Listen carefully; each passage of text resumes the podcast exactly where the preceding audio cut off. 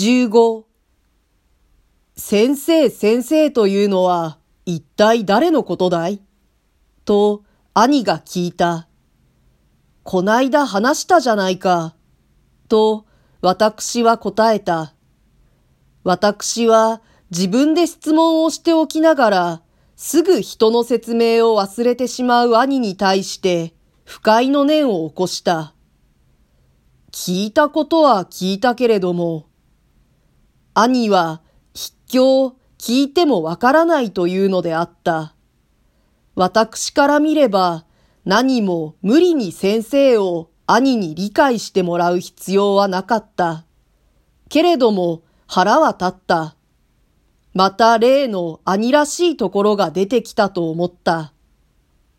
先生先生と私が尊敬する以上、その人は必ず著名の死でなくてはならないように兄は考えていた。少なくとも大学の教授ぐらいだろうと推察していた。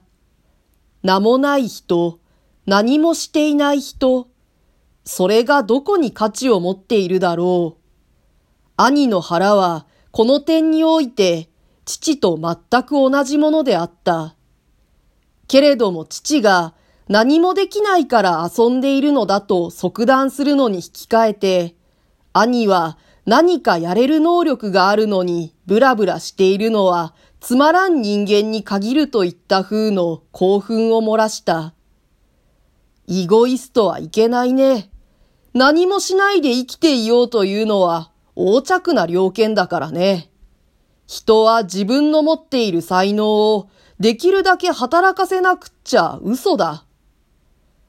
私は兄に向かって自分の使っているイゴイストという言葉の意味がよくわかるかと聞き返してやりたかった。それでもその人のおかげで地位ができれば、まあ結構だ。お父さんも喜んでるようじゃないか。兄は後からこんなことを言った。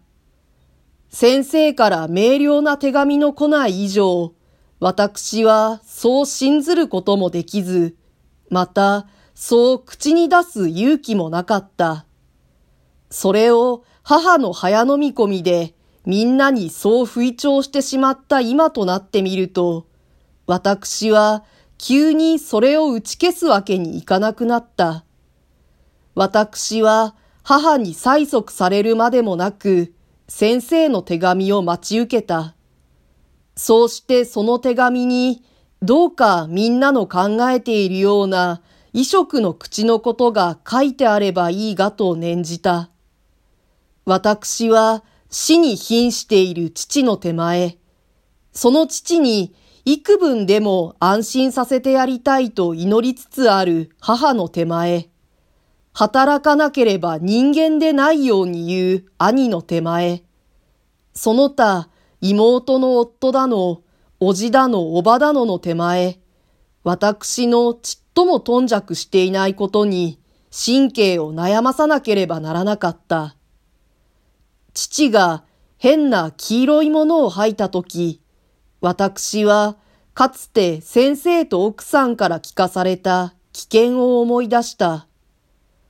ああして長く寝ているんだから胃も悪くなるはずだね。と言った母の顔を見て何も知らないその人の前に涙ぐんだ。兄と私が茶の間で落ち合ったとき、兄は、聞いたか？と言った。それは医者が帰り際に兄に向かって言ったことを聞いたか？という意味であった。私には説明を待たないでもその意味がよくわかっていた。お前、ここへ帰ってきて、うちのことを管理する気がないか？と、兄が私を顧みた。私は何とも答えなかった。お母さん一人じゃどうすることもできないだろう。と、兄がまた言った。兄は私を土の匂いを嗅いで朽ちていっても惜しくないように見ていた。本を読むだけなら田舎でも十分できるし、それに働く必要もなくなるし、ちょうどいいだろう。兄さんが帰ってくるのが順ですね。と、私が言った。俺にそんなことができるものか。と、兄は一口に退けた。